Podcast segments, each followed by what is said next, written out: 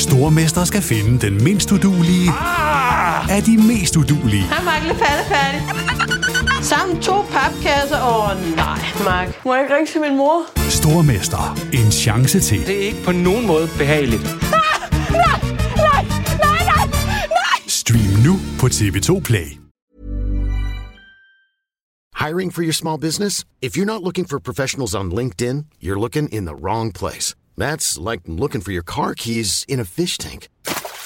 LinkedIn helps you hire professionals you can't find anywhere else, even those who aren't actively searching for a new job but might be open to the perfect role. In a given month, over 70% of LinkedIn users don't even visit other leading job sites. So start looking in the right place. With LinkedIn, you can hire professionals like a professional. Post your free job on linkedin.com slash people today.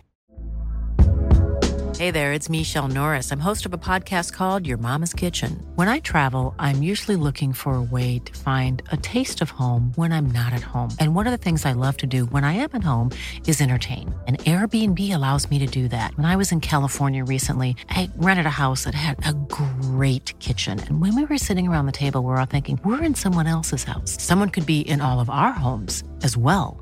If you have a home, but you're not always at home, you have an Airbnb. Your home might be worth more than you think. Find out how much at airbnb.com/slash host. Since 2013, Bombas has donated over 100 million socks, underwear, and t shirts to those facing homelessness. If we counted those on air, this ad would last over 1,157 days. But if we counted the time it takes to make a donation possible, it would take just a few clicks. Because every time you make a purchase, Bombas donates an item to someone who needs it. Go to bombas.com slash ACAST and use code ACAST for 20% off your first purchase. That's bombas.com slash ACAST, code ACAST. Du lytter til NBA-podcasten fra TV2 Sport.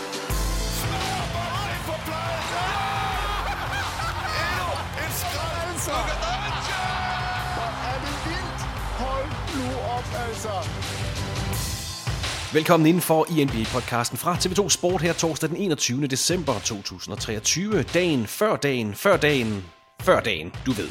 Inden mange af os går på en velfortjent juleferie, så er der lige tid til en sidste update fra verdens bedste basketballliga, hvor vi den seneste uge har set en stor stjerne vende tilbage til banen. Vi har fået et par nedslående nyheder fra Cleveland, og så har vi også set en historisk ringe præstation. Mit navn er Christoffer Vestrup, og for sidste gang i 2023, der vil jeg byde velkommen til TV2's NBA-ekspert Peter Wang. Velkommen til dig, Peter. Årets sidste podcast. Jeg håber, du er frisk. Ej, hvor er det trist, når du siger det sådan. Årets sidste.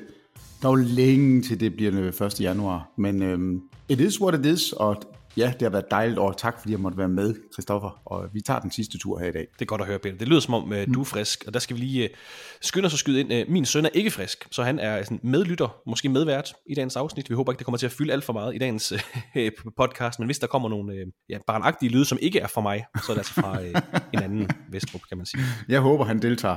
Jeg vil, jeg vil rigtig gerne, jeg vil gerne have ham med. vi håber ikke, det kommer til at fylde alt for meget, men noget, der til gengæld fylder meget hos folk mm. i den her tid, det er at forklare julegaverne. Gerne i god tid, så man kan nyde de her dage op til juleaften. Nogle er i god tid, og så er der Peter Wang. Den sidste julegave-update. Tre dage til juleaften. Du har forhåbentlig fået styr på gaverne, Peter. øh, jamen, det er, jo, det er jo pinagtigt, det her. Jeg har ikke købt, og, og det passer ikke helt, nu kommer der en kort historie, men altså, jeg har ikke købt en eneste julegave endnu til min familie.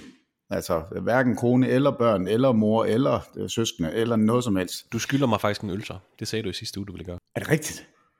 Nej, øh, det er ikke helt rigtigt. Fordi at jeg har en ting, som er bestilt, som jeg skal hente, men jeg har jo ikke købt den endnu. Nej, det er mig, der skylder. Det må jeg sige. Jeg giver mig. Men jeg er jo også højskoleforstander, og der har jeg købt gaver. Er du også? Ja, der har du været i god tid. Vimmel, jeg har været god. Og i går blev de afleveret, og alle blev glade, så alt er godt. Og der, der var altså, der var rigeligt at tage af. Men, men den anden del, der må jeg jo så sige, der er jeg stadigvæk, øh, der er jeg stadigvæk bagud. Og så har jeg ovenikøbet tabt en øl, det jeg helt glemt, jeg havde. Fanden. Du har lidt at se til i de næste dage. Fanden tag det. Ja, nå, jamen, øh, jeg, jeg skal på den i morgen, eller senere i dag. Normalt øh, så starter vi jo vores podcast med ugens største nyheder, men fordi det er årets sidste podcast, og vi altså snart skal sige farvel til 2023, så tænkte jeg, at vi måske burde nævne årets store højdepunkter i NBA. Men først, så lad mig bare lige høre dig sådan helt overordnet, Peter. Hvad vil du huske året 2023 for, altså i NBA-regi? Jamen det, jamen det er klart, at vi fik øh, Denver Nuggets som ny mester, og at Jokic øh, fik lov til at være den bedste spiller, og fik lov til at vise det igennem hele slutspillet, og, og det rigtige hold vandt, og hele historien omkring et, et franchise, som ikke havde nogle titler tidligere, og hvor, hvor det hele går op i en højere enhed. Jeg synes, det var, det var magisk på en eller anden måde, at, øhm, at Jokic han fik den her ære, og at Danmark de vandt deres første mesterskab. Så det er den første ting for mig, jeg tænker på. Og den er også øh, på min liste. Jeg har lavet en lille, øh, ikke en top 10, men bare jeg har fundet 10 store historier, skråstrej højdepunkter for 2023. Hvis der er nogen, øh, vi har glemt derude, så skal I endelig skrive til os. Men en af dem er selvfølgelig det første mesterskab nogensinde til Denver Nuggets anført af Nikola Jokic. Jeg har også LeBron James, mest scorende spiller i historien, blev han tilbage i februar. 2, rekorden fra Kareem Abdul-Jabbar. Den rekord, vi aldrig troede, vi skulle se blive slået, den tog LeBron James altså her i 2023. Det var også året, hvor øh, Joel Embiid endelig, kan man sige, fik en Most Valuable Player-pris efter to andenpladser i afstemningen, altså også en rimelig stor historie fra 2023. Og nu, nu nævnte du Denver Nuggets øh, tur til mesterskabet. I den anden side, i Eastern Conference, der havde vi også et et magisk slutspilsrun for Miami Heat, kan vi godt sige. De ender som nummer 7 i Eastern Conference. De taber en play-in-kamp, bliver seedet som nummer 8, slår Bucks, Knicks og Celtics, inden de så taber i NBA-finalerne til Denver Nuggets. Men hele det her run, Miami Heat var på, synes jeg faktisk også var et, et ret stort højdepunkt, og i hvert fald en historie, man vil huske fra 2023. Jamen, jamen, selvfølgelig skal det også huskes, øh, fordi det var nok den største overraskelse. Jeg, jeg kan ikke huske et hold, som, som har været mere undertippet, inden man overhovedet nåede ind i slutspillet, og så ender man med at stå i finalen. Altså, øh, Dallas Mavericks er altid det hold, jeg tager frem, fordi jeg havde dem til at tabe i, i første, anden og tredje runde, og bestemt også i finalen, og de vandt alle sammen og slog de bedste hold øh, tilbage i 2011.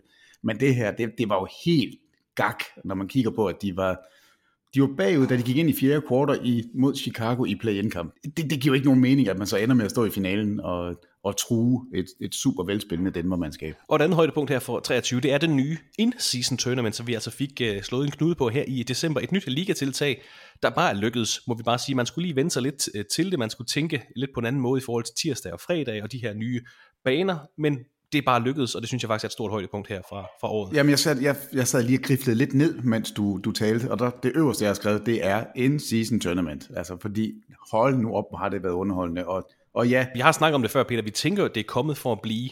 Altså ligesom øh, play-in-kampen også er kommet for at blive. Det var også et, et, et frisk pust, også et slags højdepunkt i et kalenderår, dengang det blev indført play-in. Ligesom den her in-season.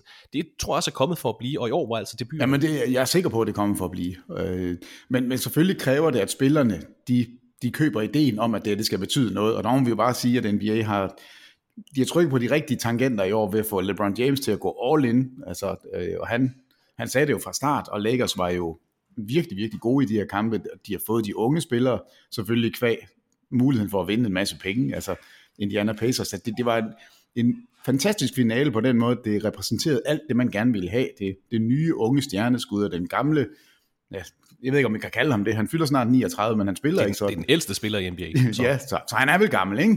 Det, det må vi gerne kalde ham. Men altså, det lykkedes, og nu bliver det bare spændende. Bliver det Las Vegas? Bliver det en anden by? Hvem kommer til at sidde og skulle, skulle stå for tv-transmissionerne? Der kommer en masse forhandlinger ind der, fordi det er altså, det var en one and done deal med, med Las Vegas. Altså nu prøvede man det af, og jeg er sikker på, at der sidder nogen, som måske tvivlede lidt på, om det her det var noget, man ville byde ind på. Der tænker jeg, at de vil sige, hey, det, det virker jo det her. Det der Final Four-format, det, er, det kunne vi godt tænke os at få til vores by. Altså jeg ved ikke, om kunne man kaste Aarhus ind? Øhm, det, det gad jeg godt. En anden øh, stor historie om overskrift fra 2023, det har været NBA-debuterne til Victor Wembanyama og Chet Holmgren. To spillere, der formodentlig kommer til at forme NBA de næste mange år, forhåbentlig, øh, siger vi. Men det har også været en stor historie her i 23. Det har Shea Gildes Alexander også. Jeg har skrevet, at han sparker døren ind til NBA's elite. Måske ikke helt en superstjerne, det kan du svare på, Peter, men meget tæt på. Han er blevet super relevant, og han har gjort Oklahoma City Thunder relevant igen. Jamen altså, han, han er der lige nu tror jeg, umulig at, at tage af NBA's øh, all, all NBA's første hold. Altså han, han er en af de to bedste guards i ligaen. Øh, fordi hvis, hvis, man skal, hvis man kan komme i de der awards nu, så synes jeg, der er tre, der, der sådan skiller sig ud. Altså Steph Curry, Shea Gilles Alexander og Luka Doncic. De tre, synes jeg, er det, det er meget, meget svært at, at sige, at nogen er bedre end dem på guard-positionen. Og hvis man kommer ned til det, så er man nødt til at kigge på, hvordan holdene gjort det. Der har Steph Currys hold ikke været lige så godt som hverken Dallas eller Oklahoma, så jeg tror, at Shea Gilles Alexander har en af de to pladser. Øh, og den er helt velfortjent, og Oklahoma er et af de hold, man har rigtig svært ved at, at, at se forbi. Altså, der er ikke nogen af os, der tror på, at de kan vinde det hele, fordi de er så unge. Øh, men alligevel, så sniger der sig sådan en lille... Kunne, kunne man få sådan et, et run, altså ligesom de selv havde tilbage i 2012, altså med Durant og Harden og Westbrook, ikke? Det, det er nærmest som om historien den gentager sig, og vi tror ikke rigtigt på det, før de står der. Men omvendt, jeg synes, det er med et fascinerende hold, og det, det er svært at, og sige, at man gerne vil møde dem i slutspil. Det tror jeg ikke, der er nogen, der har lyst til. Et andet øh, højdepunkt, eller historie fra 23 tilbage i februar 23. Øh, Matt Ishbia får grønt lys til at købe Phoenix Suns. Jeg har kaldt det The End of Robert Sarver. Det synes jeg også var, var værd at nævne. Sommerens helt store historie var naturligvis Damian Lillard, der skiftede til Milwaukee Bucks, og via Portland, der får Boston Celtics fingrene i Drew Holiday. Det fylder altså rigtig meget her i sommer, de her to guards, der altså skiftede hold og altså tørnet ud for tophold i Eastern Conference. Og så min 10. overskrift, Peter, der må du hjælpe mig. Jeg, har, jeg vakler lidt, om det skal hedde øh, Paolo Banquero og Orlando Magic, fordi det Orlando Magic har leveret i starten af den her sæson, eller vi skal have fokus på Kevin Durant, der er trådt ind i top 10 på NBA's all-time scoringsliste. Hvad tænker oh, du? Kan man ikke bare udvide listen? Jo, vi tager 11. Fordi, vi tager for jeg synes faktisk, begge dele er, er super relevante, fordi når, hvis vi tager Kevin Durant først, øh, udover at han nu ja, er, er en top 10 scorende spiller, det, det er jo flot i sig selv, men alt det her med aldrende spillere, som har gjort det godt, der, der kigger man jo hele tiden på, Kevin, nej, på, på LeBron James og siger, nej, han er så gammel, og han spiller så godt.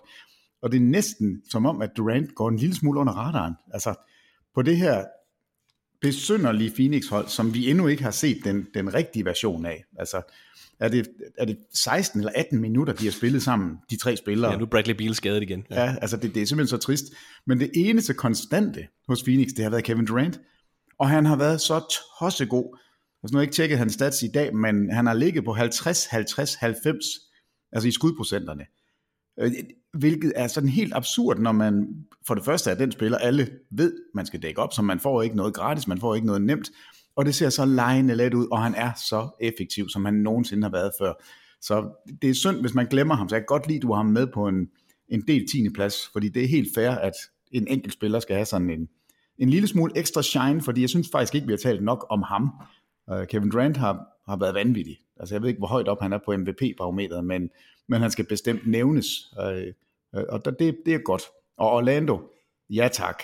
Altså, jeg ved ikke, hvad det er, Jamal, Mo- Jamal Mosley uh, er lykkedes. Jo, det ved jeg faktisk godt, men det er lykkedes for Jamal Mosley at, at få det her unge mandskab til at, altså at præstere langt bedre, end vi havde forventet. Uh, og det, det er primært i forsvarsenden selvfølgelig, at, at det lykkedes, og det er, der, der kom et skridt op fra Frans Wagner og fra Bancaro, men forsvarsmæssigt, der har de været super, super skarpe, og det, det synes jeg, man skal rose Jamal Mosley sådan rigtig meget for. Igen, hvis vi har glemt en, øh, en historie for det forgangne år, så skriv endelig til os. Du har kommenteret på nogle af dem, Peter, men er der nogle af de overskrifter, der vækker noget i dig, eller er der nogle af de store overskrifter, som du føler, vi har, vi har glemt? Nej, jeg, jeg, jeg, jeg synes jo, der er, der er jo mange hold, man kan tale både op eller ned. Men jeg synes, nu, nu er Ja Moran kommet tilbage, og, og det er ikke fordi, vi skal sidde og snakke om ham, og, og hvorfor han var ude, og at han havde en fantastisk debut, fordi det havde han. Men det er jo grunden til, at den her play-in-turnering, den er, øh, den er relevant. Fordi nu bliver Memphis sådan et hold, hvor man vil kigge på dem og sige, de skal kæmpe alt, hvad de overhovedet kan, for at komme indenfor, og måske have en chance for at spille om at komme ind i slutspillet. Det havde jo aldrig nogensinde været noget, man kunne forholde sig til hvis ikke man havde haft muligheden for at, at komme op på en 10. plads. Havde man kørt med de der top 8, så ville man allerede nu have sagt, Memphis sæson er slut, der er ikke noget at gøre. Vi tror ikke på dem. Nu er der sådan et, et lille håb derude. Så nogle af de tiltag, NBA har lavet, nu med in-season tournament og med play-in-systemet, jeg synes, det virker, og, og jeg, jeg synes faktisk, i år er en rigtig god sådan prøveklud for, øh, hvad, hvad det er, man gerne vil med det. Vi har fået en relevans oktober og november, og vi har fået øh, et hold, som lige nu, i hvert fald for mig, bliver sådan et af de hold, jeg vil holde øje med, for at se, kan det lykkes Memphis at kravle op? Kan de gøre det uventede og, og snige sig indenfor i slutspillet? Og det kræver altså noget af en afslutning, Altså de sidste to tredjedel af sæsonen, der skal de spille fejlfrit, hvis de skal derop, og det, det synes jeg bare er sjovt. Og hvis man sidder derhjemme og undrer sig over, hvad er det for noget støj i baggrunden? Jeg tror, hos Peter er der nogen, der er ved at flytte ind i køkken, og hos mig er det min søn. Så altså, det er jul, det er hu hej vilde dyr, vi beklager. jeg tror nok, det er julefong. Jeg kan lige prøve at høre. Jeg laver julefong de er så flade, de gider ikke engang svare. De gider kun at slå med gryderne og lågene og, og det tilhørende. Men det er godt, du nævner John Morant, Peter, fordi vi skal jo ikke have i podcasten have et ry øh, om, at, øh, at vi kun fokuserer på de positive ting. Fordi 23 har også været et år med en række negative overskrifter. Det må vi naturligvis også samlet 10 af. Draymond Green i den seneste måned, det giver lidt sig selv. Vi har snakket rigtig meget om, og vi kan også nævne, at han trampede på Domantas Sabonis i forårets øh, slutspil. Han har, han har skrevet en del negative overskrifter, øh, Draymond Green fra Golden State Warriors. Ja Morants dumheder fra foråret, vi vender tilbage til ham lidt senere i podcasten. Øh, Peter har været lidt inde på Memphis Grizzlies øh, sæson. Miles Bridges, og ja, det var i 2022, at han overfaldt sin ekskone, men i 2023, der kastede han sig med billardkugler efter hendes bil, mens deres fælles børn sad på bagsædet, og har også skrevet øh, ja, uønsket historie i den her uge. Ham vender vi tilbage til senere også. Øh, vi kan også nævne øh, af negative overskrifter. Dallas Mavericks i de sidste kampe af grundspillet, altså i sidste sæson, der havde man sådan lidt en dårlig smag i munden, da der helt åbenlyst blev tænkt fra Mavericks side. Altså, der er ikke nogen tvivl om, der er nogen hold, der går mere op i visse sæsoner end andre. Men det, som Dallas lavede i de sidste kampe der øh, i, i foråret, det var ikke helt godt. Nej, det var det ikke, og, og kan du ikke også huske, at Luka Doncic, han synes heller ikke, det var fedt. Altså, han, han var jo rigtig træt af det at skulle sidde og, og forsvare beslutningerne på pressemøder og sådan noget, og, og kunne jo ikke sige direkte, vi har fået at vide, at vi skal tabe. Altså, det, det, det siger man jo ikke direkte til spillerne, men man skifter bare ud på en, en måde, som ikke er super hensigtsmæssig. Og, og ja, jeg synes faktisk, det var lidt pinligt.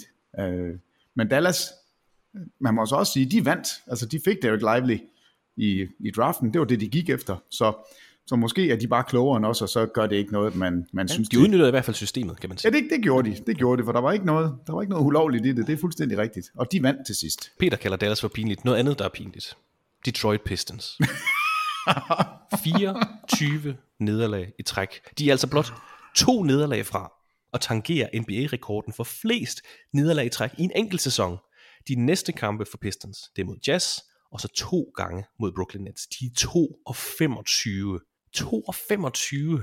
Jesus. Jamen, de er, de er så ringe, og de startede 2 og 1. Altså, det så rigtig godt ud. Øhm, jeg håber selvfølgelig, for der er faktisk, øhm, det er rigtigt, det er 26 kampe i en sæson, men rekorden for flest nederlag, den er 28. Det er så over to sæsoner. Som det er så over to sæsoner, ja. ja, lige præcis.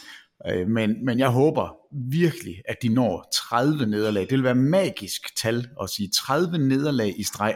Men der er altså de her, det bliver de to Brooklyn-kampe. De har en ude og en hjemme. Det er der, alt er på spil.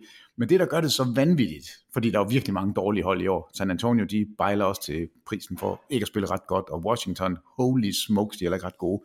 Men hvis man kigger på vores, eller i hvert fald mine, nu skal jeg ikke sige, hvad du tænker, men, eller tænkte, det var ikke det her, jeg troede, Detroit Nej, skulle i år. Jeg troede faktisk, de ville blive spændende. Jeg troede, de ville blive et hold, der, der så sig selv som et play-in-hold, som, hvor Kate Cunningham ville tage det næste skridt, hvor de unge spillere ville excellere det er ren Ragnarok lige nu i Detroit. Altså alt ser forkert ud.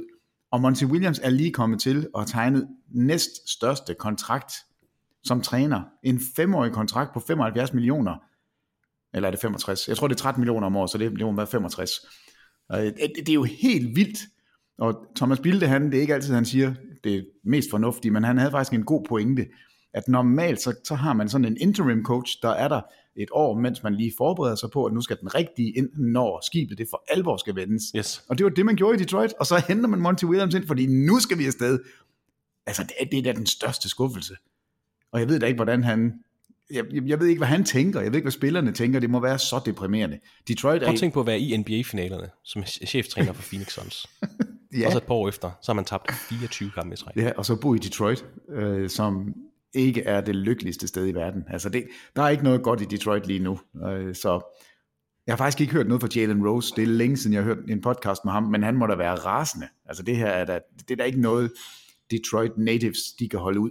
Men altså, spændende at se, hvor, hvor ringe de bliver, fordi lige nu, deres winning percentage er på 7. 7 procent. Altså det er 3 procent under det laveste nogensinde. Altså, det, vi, vi har to sæsoner, øh, en forkortet sæson og en fuld sæson. En med Philadelphia og en med Charlotte Bobcats, hvor de vinder 10% af deres kampe. Altså, den, den bejler de jo til lige nu. Og jeg håber, de taber 30 i streg, og jeg håber ikke, de kommer op over 10 sejre. Det er et ønske, et negativt ønske på Detroits vegne. Den næste negative overskrift har jeg valgt at kalde Gris med Giddy. Det er øh, Josh Giddy fra Oklahoma City Thunder, der er i et øh, uheldigt søgelys undersøges for at have et intimt forhold med en ikke-myndig pige. Ikke så heldigt for Australien i Oklahoma City. Anthony Edwards har efter sine gjort en Instagram-model gravid. Hun har offentliggjort en tekst-samtale mellem de to, hvor Edwards ikke fremstår øh, som voksen. Lad os bare sige det sådan. Ikke at vi skal blande os i hans personlige liv, men øh, ja, man kan godt have lidt format.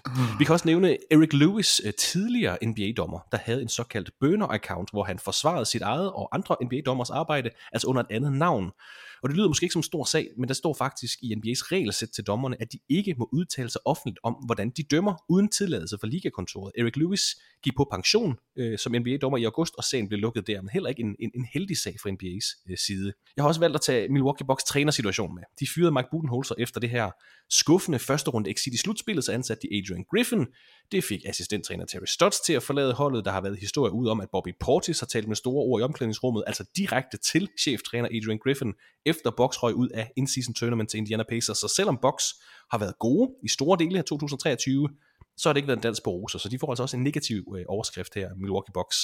Og øh, den tiende og sidste ærgerlige overskrift for 2023, det kan sige sådan her. Daryl Morey is a liar, and I will never be a part of an organization that he's a part of.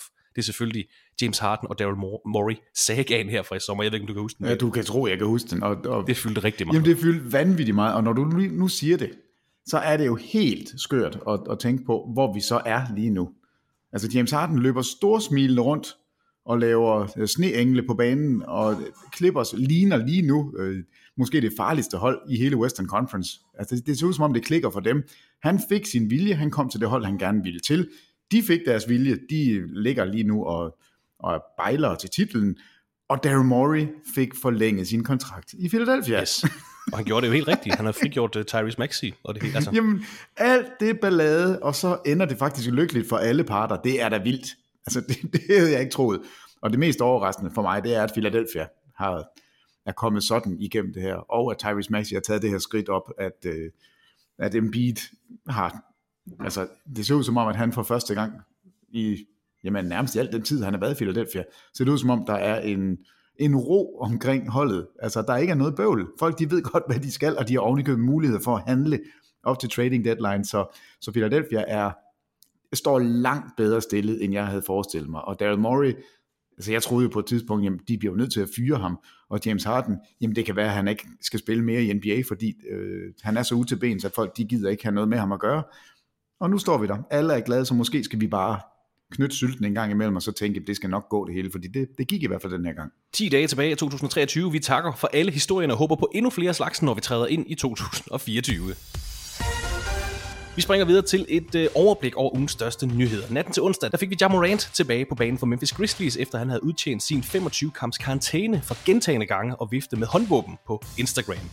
Og som Peter har været inde på, sikkert comeback. Vi fik fra Morant, der ikke lignede en spiller med, med noget som helst rust på, på kroppen, eller noget som helst 34 point, 8 assists, 6 rebounds, 2 steals, og karrierens første buzzer beating game winner til resultatet 115-113 sejr over New Orleans Pelicans. Vi har snakket en del om situation hos Grizzlies, Peter. Øh, du tænker ikke, at sæsonen kan reddes, men om ikke andet, så er Morant tilbage i Hopla. Det er markant anderledes for modstandere at stå over for Grizzlies nu, i forhold til de, ja, de seneste 25 kampe. Så om ikke andet, så er der lidt nyt liv hos Grizzlies. Jamen, det, det er der jo, og det er... Øh, altså, ja, det, det bliver der noget, vi skal holde øje med, den her jagt på 10. pladsen, fordi de kan jo på en eller anden måde få reddet deres sæson, hvis de, hvis de slutter godt af, og, og måske nærmer sig en, en slutspilsmulighed. Øh, så, så det synes jeg er interessant, men hvor er det en vanvittig måde at komme tilbage på. Øh, de var, var de nede med 17 point på et tidspunkt, og, og forventede det rundt, og Zion Williamson forlader banen i ejerskab, og alt, alt ligner jo det der glade unge hold, som rigtig mange øh, blev forelsket i sidste sæson, og så faldt det hele fra hinanden. Dylan Brooks blev smidt væk, ham gad de ikke have længere. Nu kan han ikke brænde en træ, og det er jo også helt skørt. Øh, og Ja Morant sidder ude 25 kampe, og Jaron Jackson Jr. kan ikke blokere nogen skud, kan ikke rebound, spiller elendigt for landsholdet. Og, altså, hold nu op en, en turbulent omgang, de har været igennem, hvis man, hvis man bare kigger på kalenderåret. Hvor går fra at være nummer to i Western Conference til at falde fuldstændig ud. Øh, altså, altså alle synes jo, de var meget irriterende på et tidspunkt. Og nu er det som om, hvis vi vinder kampe, John Moran er tilbage, han bare kan holde sin sti nogenlunde ren, så er Memphis lige pludselig et hold, som, som kunne blive interessante. Jeg ved ikke, om de kan finde center. Altså jeg ved ikke, hvor, hvor de kan grave sådan en op hen, øh, men de mangler Steven Adams, hvor er det trist. Alle de andre spillere, det er fint nok, Marcus Smart, altså du må gerne komme tilbage, altså det, men de mangler den der center. Den, den har de ikke fået løst endnu. Jeg håber, at der kan komme et eller andet. Og de har jo sendt, altså Kenny Lofton Jr. har de jo sendt væk. Det, det, det synes jeg var helt grotesk. Så jeg er faktisk lidt sur på dem. Jeg havde lige glemt, at jeg var sur på dem, men det er jeg. Det værste comeback, NBA har set, Jamorant. For det var hans comeback, der gjorde, at Kenny Lofton blev cuttet. Det var det nemlig. Men der er jo selvfølgelig det, der er jo en lille smule øh, håb, fordi det kan jo være, at Kenny Lofton han lander et sted, som er, som er gode, og så jeg kan få lov til at nyde ham lidt der. Men jeg, men jeg savner ham. Jeg vil rigtig gerne have, at han en gang imellem kan være på banen. Memphis Grizzlies kan øh, formodentlig også snart få Marcus Smart tilbage på banen. Der er også forlydende om, at, øh, forlydende om, at Brandon Clark vender tilbage til holdet omkring uh, All-Star. Uh, Marcus Smart har siddet ude siden uh, 14. november med en ankelskade, og Brandon Clark har slet ikke spillet for Grizzlies i den her sæson. Så om ikke andet, så går Grizzlies lysere tider i møde. Morant har altså overstået 25 kampes karantæne her i ugen. Der fik vi også nyt i Draymond Green-sagen, hvor Warriors-profilen blev suspenderet på ubestemt tid af NBA, efter han svingede en underarm i hovedet på Yusuf Nurkic her i sidste uge. Vi spekulerede i, om han kunne spille med i Christmas Day-kampen mod Denver Nuggets, men ifølge Shams Charania, så forventes der at gå tre uger med counseling, før Draymond Green kan spille igen. Så det ligner i hvert fald Ja, i hvert fald, Peter. 12 kampes karantæne til Draymond Green. I snakkede lidt om det i den her uges Crunch Time, øh, som man kan finde på TV2 Play. Men hvad tænker du om karantænen og Warriors udsigter for resten af sæsonen? Jamen, jeg tænker jo det her, øh, jeg, jeg tror også, jeg sagde det, at, at det her, det var øh, anden strike. Altså, når han kommer tilbage, og det gør han jo på et eller andet tidspunkt, så, så finder man en løsning, og nu har du udstået det, du skal af terapeutisk arbejde. Men når han kommer tilbage, så tror jeg ikke, at der bliver nogen som helst øh, mulighed for at træde ved siden af. Og gør han det, og det er jo spændt på, om han over tre uger kan lære at lade være med, for han har en historik, som er helt gak, når man kigger tilbage. Øh. Men, men træder han ved siden af igen, så tror jeg faktisk, at han er ude hele sæsonen. Så tror jeg ikke, man, man vil se ham længere. Og jeg er også spændt på, hvad Warriors gør ved det. Altså om de føler, at de er nødt til at, at handle på det her også. Øh, så, så jeg ved jo selvfølgelig ikke, hvad der sker, men Warriors er, jeg ved ikke, om de er i frit fald, fordi de har stadigvæk Steph Curry, og vi så, hvad han gjorde mod Boston. Altså, så længe du har ham, så har du en chance. Men holdet er, de unge spillere øh, er spændende, men det er jo ikke det, er jo ikke det man, man sådan går efter, når man er hos Warriors. Der er det jo et mesterskab. Man, man gider ikke den der transition-periode, når man har en Steph Curry, som jo ikke kan blive ved med at spille på den her måde. Øh, det, det tror jeg i hvert fald ikke. Så, Nej, man kan mene, hvad man vil om, om Draymond Green, men han er jo trods alt ham, der binder forsvaret sammen. Jamen altså, som spiller kan du ikke erstatte ham. Altså, der, er, der har aldrig været, og der er ikke nogen i ligaen, ud over Draymond Green, som kan det, Draymond Green kan. Og, og alt, hvad de laver forsvarsmæssigt, faktisk også angrebsmæssigt, er bundet op omkring uh, Draymond Green. Så, så hvis ikke han kommer tilbage, så har Warriors ikke en chance sådan, i forhold til at vinde noget. De var jo et, et hold, jeg i hvert fald havde med som, som en contender, altså et hold, jeg, jeg kunne se vinde mesterskabet. Lige nu, med den konstellation, de har lige nu, og alt det bøvl, der er omkring dem, der er jeg nødt til at tage dem af den liste, fordi det ser ikke, det ser simpelthen ikke godt nok ud, og når vi ikke ved, hvad der sker med Draymond Green, og hvordan han kommer tilbage, så, så stoler jeg ikke på dem. Og jeg synes, det er så trist, at Steph Curry, han skal løbe rundt på den her måde, og, og være den eneste fornuftige brik, de har, fordi, ej, Podzimski, han er god. Ham kan jeg virkelig godt lide. Han laver hookskud, har du set det? Ja, ja, ja. Altså, ej, det er skønt. Det er virkelig dejligt at have sådan en...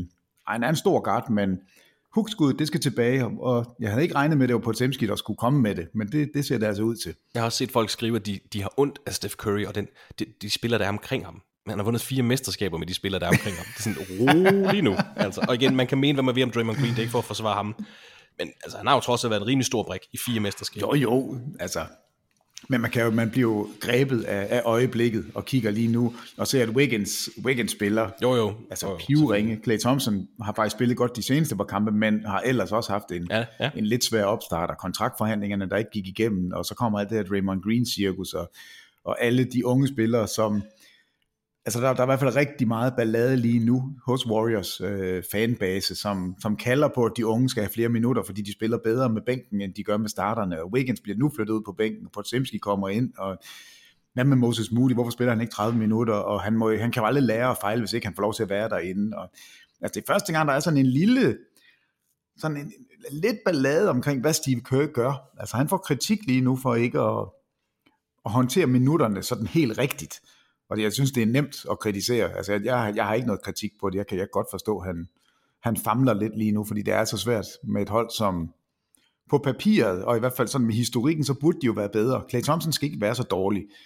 Wiggins, Wiggins er i sin prime, han skal være god, han skal være lige så god, som han var i finalerne. Draymond Green skal ikke løbe rundt og slå folk. Altså det, Det er vel også vigtigt for en træner at, at bibevare en eller anden form for hierarki. Altså, en eller anden, altså øh, skabe noget klarhed på, at det her det er starterne, det her det er de faste øh, bænkspillere, det her det er rotationsspillerne. Selvfølgelig kan man godt øh, spille sig til højere op i hierarkiet, men jeg tænker, det, det er rimelig vigtigt at bibeholde det. Og jeg tænker da heller ikke, at Wiggins øh, sådan, hvad hedder det, mentale tilstand bliver bedre af at blive rykket til bænken. Jeg tænker ikke, det hjælper ham Mm. nødvendigvis ud. Det kan være, det kan tænde noget i ham, men, men man, det handler selvfølgelig om at vinde, og jeg kan godt forstå, at han rykker ham til bænken, øh, Steve Kerr. Ja, jamen jeg tænker også, Kevin Looney ude og inden af starting lineup spiller 30 minutter den ene aften, spiller 12 den næste. Wiggins på bænken, på Timski ind, øh, hvad med Kuminga, hvornår skal Moses Moody være der?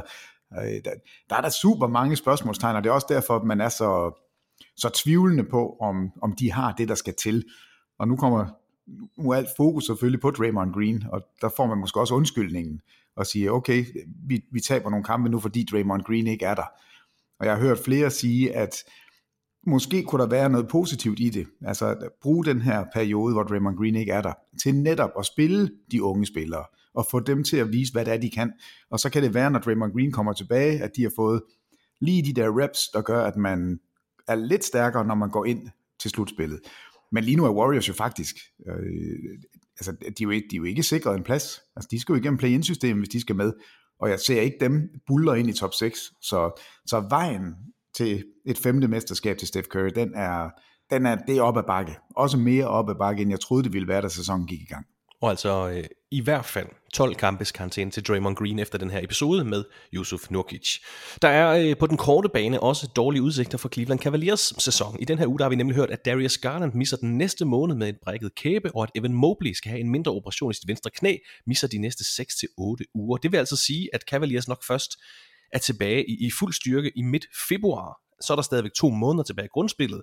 Men Peter, de fik en fjerde plads sidste år, og de tænkte nok, at de skulle tage skridtet videre i den her sæson, især med den offseason, de så havde.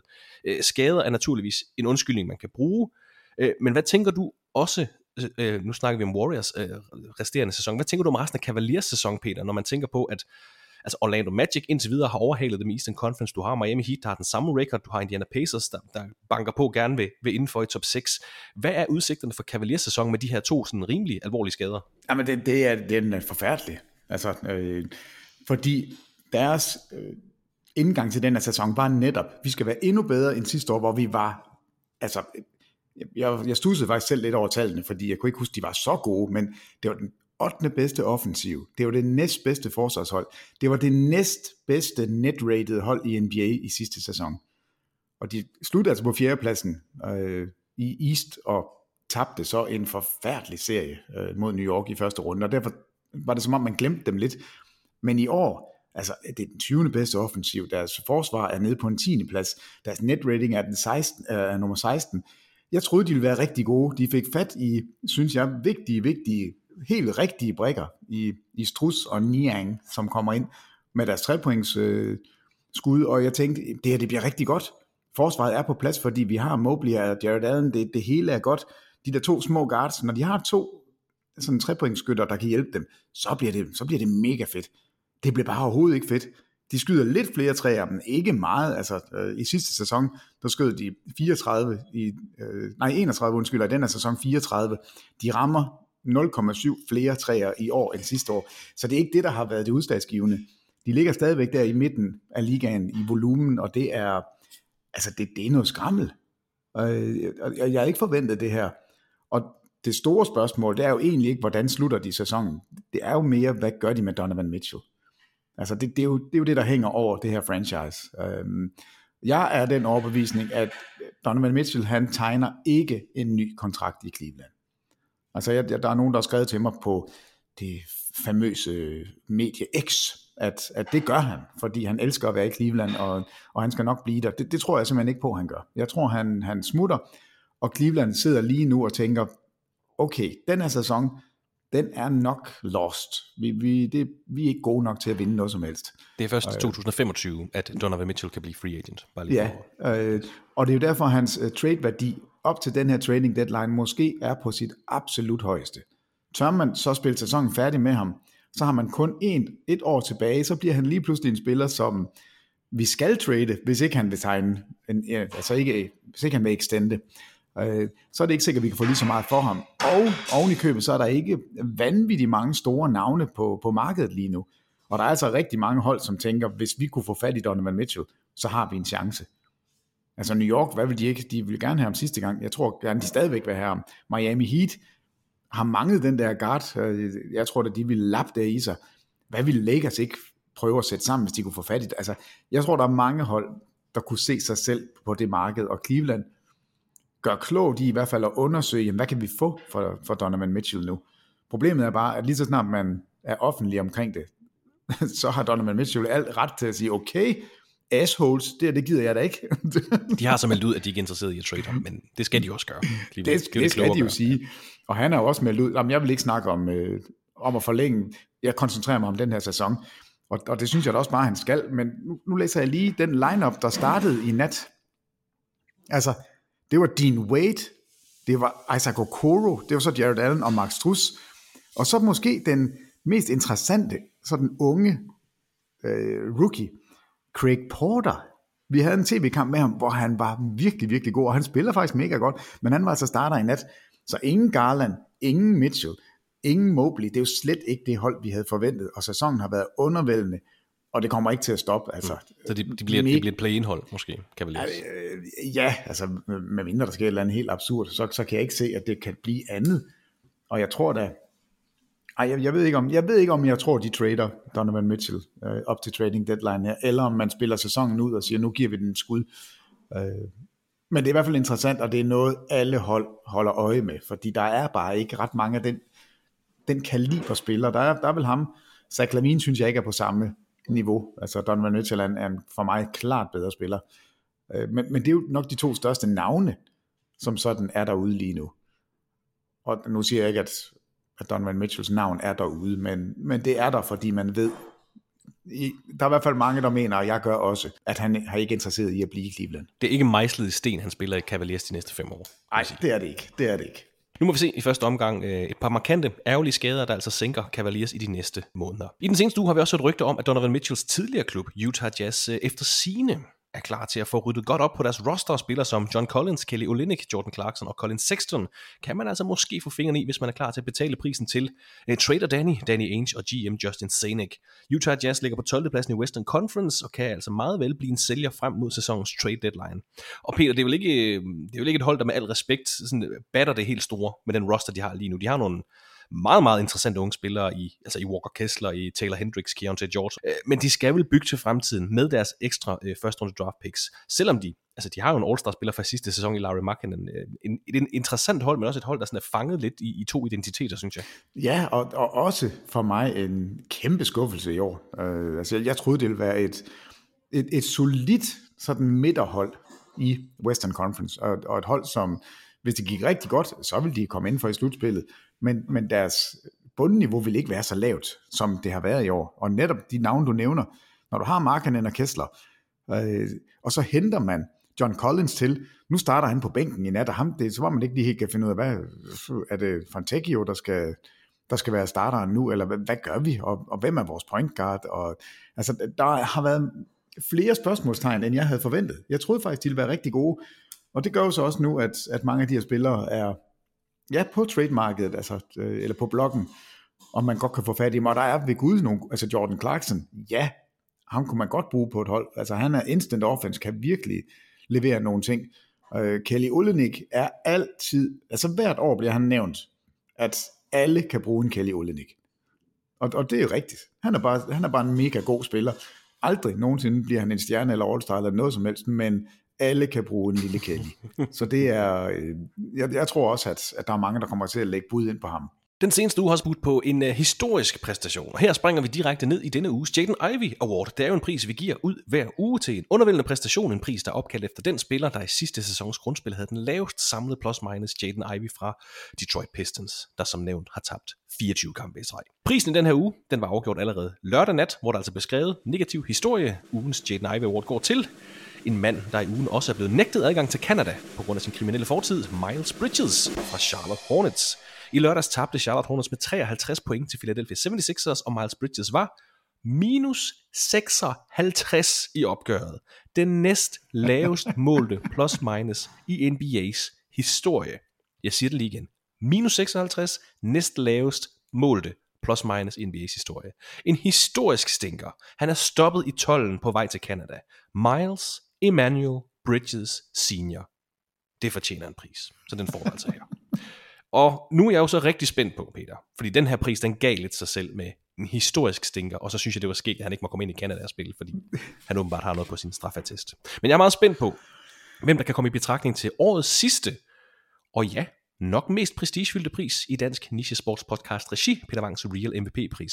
Hvem har du til os oh, i den her? Altså, jeg, jeg synes simpelthen, øh, jeg vil jo så gerne give den til alle, fordi jeg er et godt menneske, og jeg synes, alle har fortjent en guldmedalje. Men du sidder nok og tænker, jamen selvfølgelig får Joel Embiid den, fordi nu har han haft endnu... Nej, det er for nemt. Det er, han er for det god. er nemlig for nemt. Altså, nu har han jo lige haft den her 50 point, eller 51 point i nat, og spiller jo hold nu op, altså det bedste forsvar i ligaen, Minnesota Timberwolves, med to store spillere i Towns og Gobert, og så får de på gummerne på den her måde. Altså, en, er du svimmel en kamp, han spiller? Øh, mange vil så sige, ja, okay, men det er også som om, han får lov til at komme på straffekastlinjen, bare man puster på ham. Det synes Carl Anthony Towns i hvert fald. Han er, han er med med træt af det. Og der var også et par touch fouls, hvor jeg tænker, ah, det, det er måske lidt et stjernekald. Men han spiller, og han dominerer, og han dunker folk i hovedet, og han er bare... Altså, jeg, jeg ved ikke, hvordan man skal stoppe Joel Embiid lige nu. Hvis ikke Minnesota kan, så ved jeg ikke, hvem der kan. De gav den et skud, men, men det, alligevel var det ikke godt nok, selvom han havde en 50 kamp. Men det fik mig dog til at tænke på noget. Fordi lige nu der har man altså en situation, hvor, øh, hvor et par duoer i ligaen dominerer. Også historisk set. Så, så vi kom til at, at gå ned i et lille rabbit hole.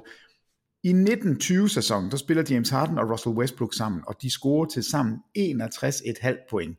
Det er det højeste mål i en duo nogensinde. Altså gennemsnitligt over en sæson? Gennemsnitligt over en sæson. 61,5 okay. point. Jeg, synes, jeg troede, det var tilbage i 1920-sæsonen, så tænkte jeg, okay, det er med mit rabbit hole. Men, men... ja, det havde været flot. 2019-2020 sæson, check. Okay, jeg var lige helt væk. Du tænkte, vi, vi spillede NBA i, i 1920. Jamen, jeg tænkte, det var... Det var vi, ja. vi laver vores egen liga, ja, okay. før, før NBA-ligaen hedder Jeg beklager. Okay. Nej, jamen, det, det, du skal ikke beklage. Men, men grunden til, det er interessant, det er fordi, lige nu, der ligger Joel Embiid og Tyrese Maxey med et gennemsnit på 60,2 point til sammen, og ligger faktisk som den næst højst målte duo nogensinde. På tredjepladsen, der ligger Durant og Booker, også i den her sæson, med 58,9 point. Og på 6. pladsen all time, der ligger øh, Antetokounmpo og Damian Lillard med 56,9 point også. Så vi har et par duoer lige nu, som er sådan helt skøre.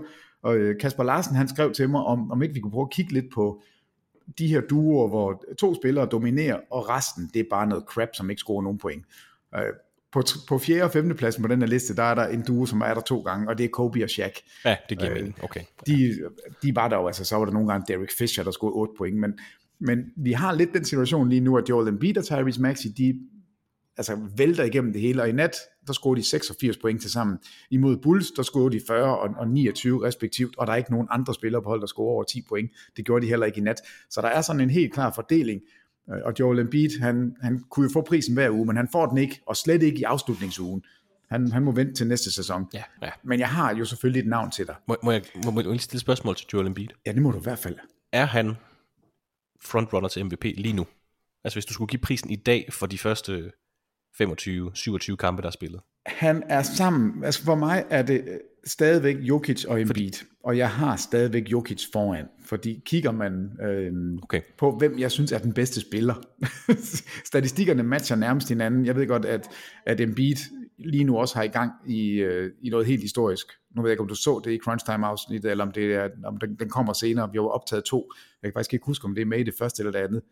Men der er en statistik, hvor Joel Embiid i den her sæson snitter mere end et point per minut. Det har vi ikke set siden Will Chamberlain tilbage i 1961-62 sæsonen.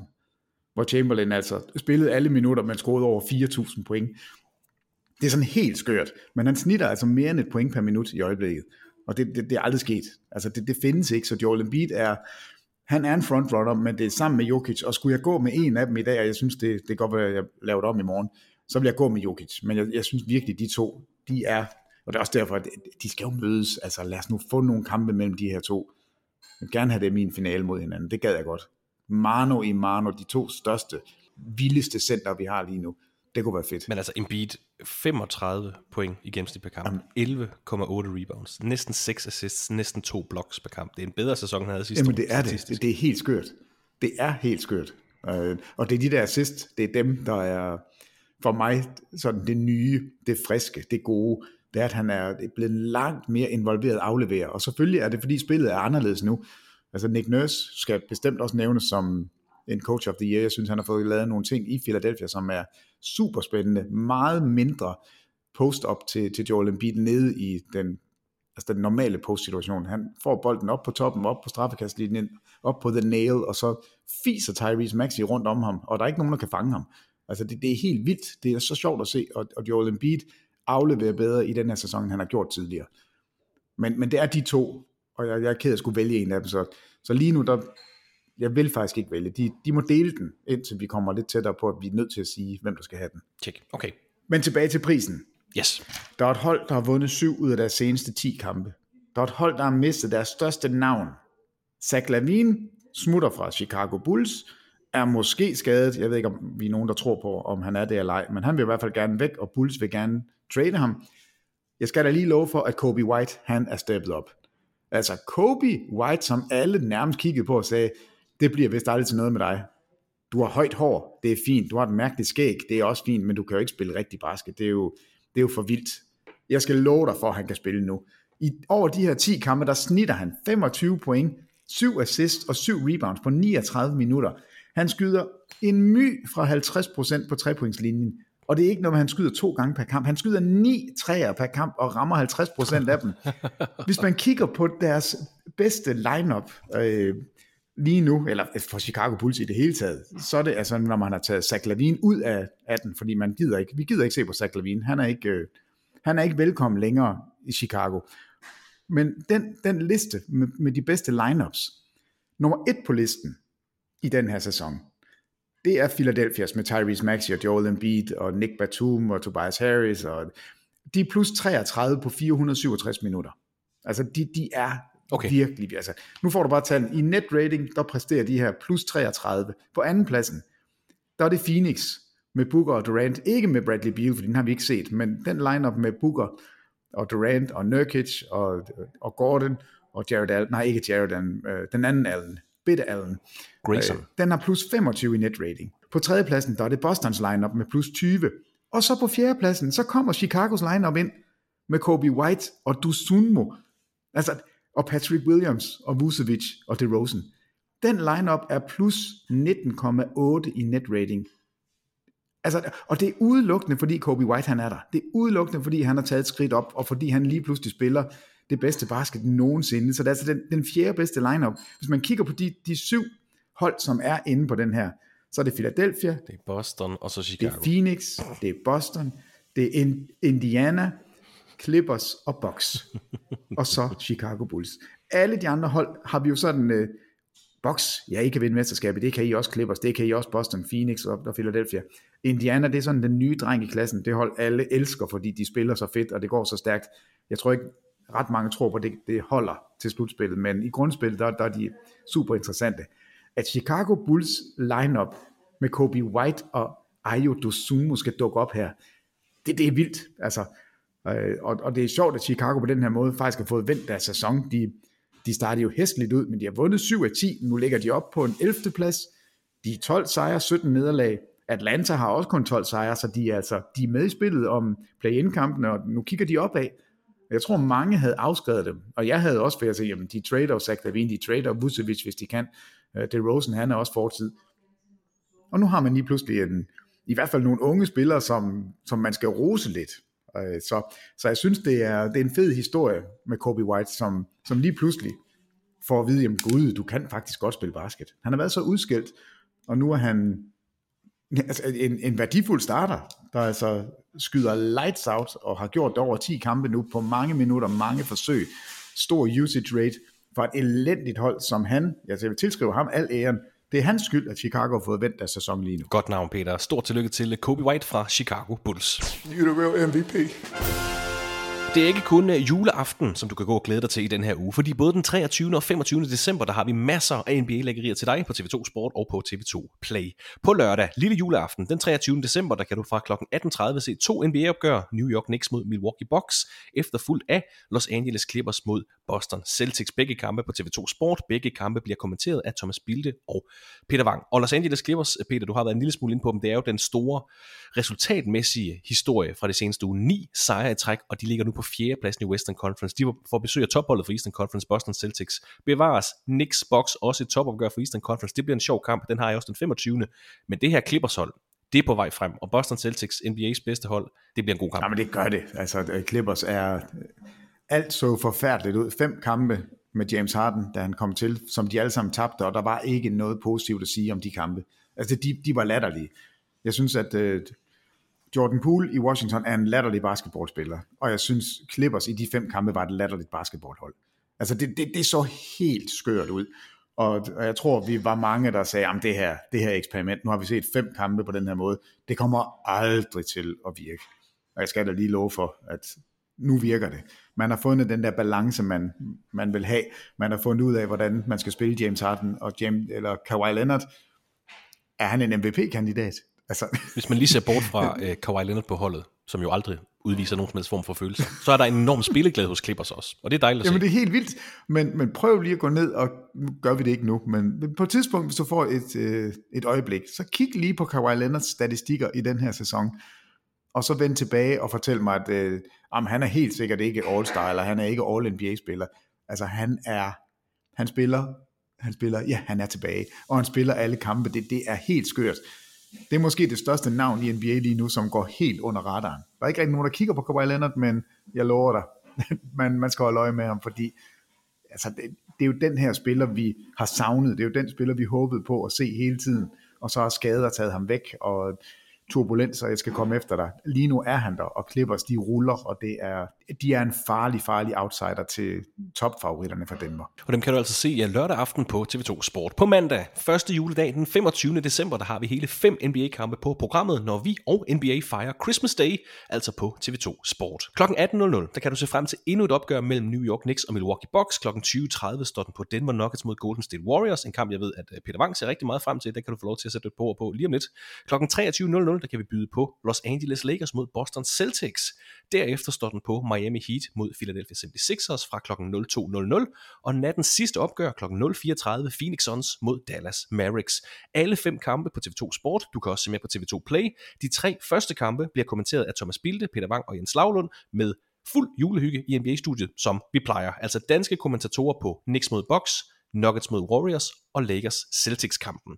Så du får travlt, Peter. To kampe på lørdag, tre kampe på mandag. En, øh, en lækker måde at fejre jul på, tænker jeg. Jamen, det er øh, lille juleaften. Det er, jo, det er jo den rigtige lille juleaften, fordi der er både NBA og faktisk lille juleaften. Og så kommer den rigtige juleaften, den 25. Peters jul, som jeg kalder det. Min jul, altså den 25. Det, der er nogle gange, det er irriterende at tage på arbejde, fordi man synes, det, øh, så det vil være bedre at se Netflix, eller læse en bog, eller gå en tur, eller et eller andet. Men altså sådan et, et program, som de har sat op til os.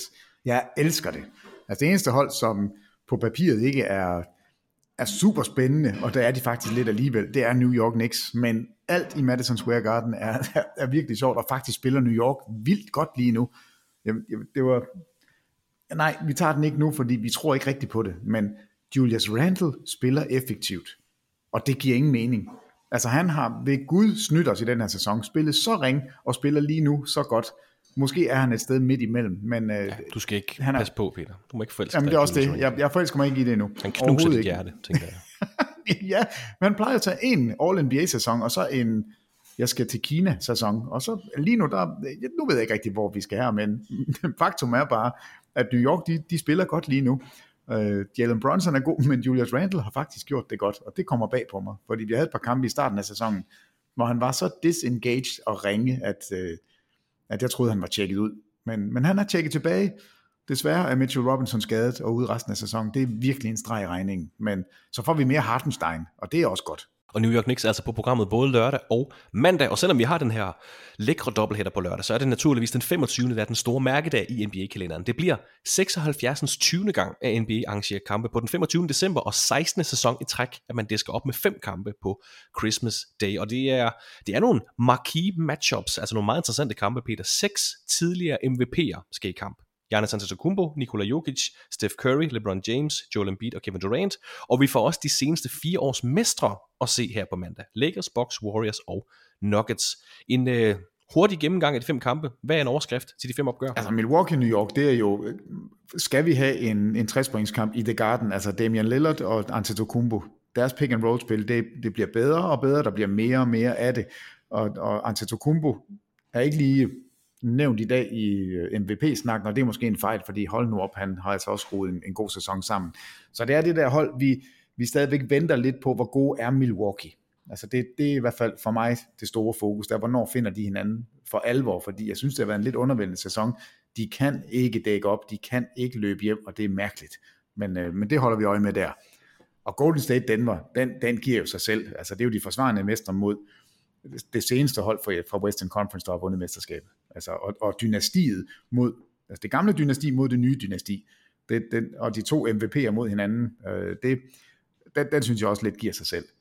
Lakers Celtics, hallo. Den, den skriver altid. Jamen det gør, det gør det altid. Altså jeg kunne jo også godt nu, jeg har mange drømmefinaler, men, men Celtics Lakers er jo bestemt også en af dem, fordi de har de der 17 mesterskaber begge to. Det kunne være sjovt, hvis de kunne mødes i en finale om at, at være ubestridte førerhold i, i NBA's historie, altså med det 18. mesterskab.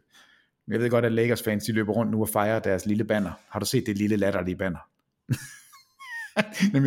jeg kan ikke lide, at dimensionerne er mindre. Altså, det, det, det, jeg, synes, jeg synes, det ser sådan lidt fæsent ud, når det hænger der på den måde. Men jeg kan godt lide, at de gør det. Jeg elsker, at de, at de prikker til Celtics og fortæller dem, at vi har et banner mere end jer. Øh, og Celtics accepterer det jo selvfølgelig ikke, og mener ikke, at det er et ægte banner. Men 17,5, 17, det, det, det er sådan, man må sige det lige nu. Men, og, og Philadelphia og Miami, altså øh, de hold, som alle tror måske kan vinde et mesterskab, øh, men som aldrig rigtig gør det. Og de er to hold, som jeg, jeg er kommet så tæt på, uden rigtig at gøre det. Altså Miami har været i finalerne to gange, Philadelphia har været forhåndsfavoritter, og er jo, har jo tosset ud af slutspillet hvert år. Så, så det, er, det er, er kampen om de næstbedste i Eastern Conference. Den, den synes jeg også er, er mega god. Så Bam Adebayo mod Joel Embiid, det er, der, der bliver ikke givet noget som helst her. Øh, det er en, det er en sjov, sjov matchup, synes jeg. Og Phoenix Dallas, Luka Doncic, øh, ja, jeg, vi ved jo ikke, hvilke spillere han får lov til at have med sig, fordi der, der er så mange spillere ud og ind af lineup i, i Dallas, men det er som om, det er ligegyldigt. Altså, Luka Doncic er et hold i sig selv, og, og hvis, ikke, øh, hvis ikke vi har talt om ham, så gør vi det lige lidt. Altså, han er selvfølgelig også med i, og vi har nævnt ham som en All-NBA-guard. Det, det, det gjorde vi jo. Han er så god, og jeg, jeg, jeg kan ikke huske, at jeg har set ham bedre, altså i bedre form. Han ser slank og, og veltrænet ud, og, og det, er, det er en fornøjelse at se ham på banen lige nu. Jeg synes, det er synd, at han ikke har bedre holdkammerater, fordi Kyrie Irving er der en gang imellem, og, og, og han, har brug for, han har brug for noget hjælp, og det synes jeg ikke, han har lige nu. Men altså syv øh, lækre NBA-kampe her i juledagene. Lørdag fra kl. 18.30. To kampe. Knicks mod Bucks, Clippers mod Celtics. Og så på mandag, første juledag fra kl. 18.00. Fem kampe. De tre første med danske kommentatorer. Knicks mod Bucks, Nuggets mod Warriors, Lakers mod Celtics, Heat mod 76ers og Suns mod Mavericks. Således nåede vi altså gennem det, som jeg havde planlagt øh, til i dag. Peter, er der andet, vi skal have sagt for i år? Skal jeg huske det? I, jeg, jeg lover, jeg lover dig, at jeg har styr på julegaverne, inden vi går rundt om træet. Inden på søndag, ja. Tjek. Er det søndag, der er jul? Ja. Så er det der, jeg skal have styr på det. Jeg har, du skal på arbejde lørdag, bare lige Ja, ja, men jeg har styr på det inden søndag. Det er, det er et løfte herfra, og ellers så får du en øl mere, hvis ikke der er styr på gaverne. Så, jeg tænker ikke, der er nogen taber i den der, udover dig selvfølgelig. Det bliver, det bliver så bare mig. Gaver til din familie eller øl til mig? I, det, ja, jeg, jeg skal jo faktisk give dig en øl under alle omstændigheder, så det bliver, forhåbentlig bliver det gaver til familien, og én øl til dig, ikke to øl til dig. Peter var en god fornøjelse med NBA-kampene på lille juleaften og på første juledag. Glædelig jul, godt nytår. Vi snakkes ved i 2024. Tak i lige måde, Stopper. Jeg er ked af, at William ikke dominerede podcasten mere. Jeg håber, at han har, høre, han har sovet næsten to timer. Ja, nu skal han op. Nu skal han op. Ja, det, jeg kan godt huske det, da jeg havde små børn. Det der med, når de sov, det var skønt. Men når de så vågnede, så tænkte man, åh, de der timer, de sov, dem vil man gerne have igen, fordi det er så dejligt, når de sover. jeg må ind og væk ham, men øh, vi snakkes ved i øh, det, det nye år. Det gør vi så. Glædelig jul, godt nytår. Og en hilsen til dig, også derude. Glædelig jul, godt nytår. Her om øh, 10 dage, NBA-podcasten holder pause i næste uge. Vi er tilbage i u 1 med meget mere snak om alt det, der foregår over i NBA. Tak fordi du lyttede med. Tak for i år, og på genhør i 2024.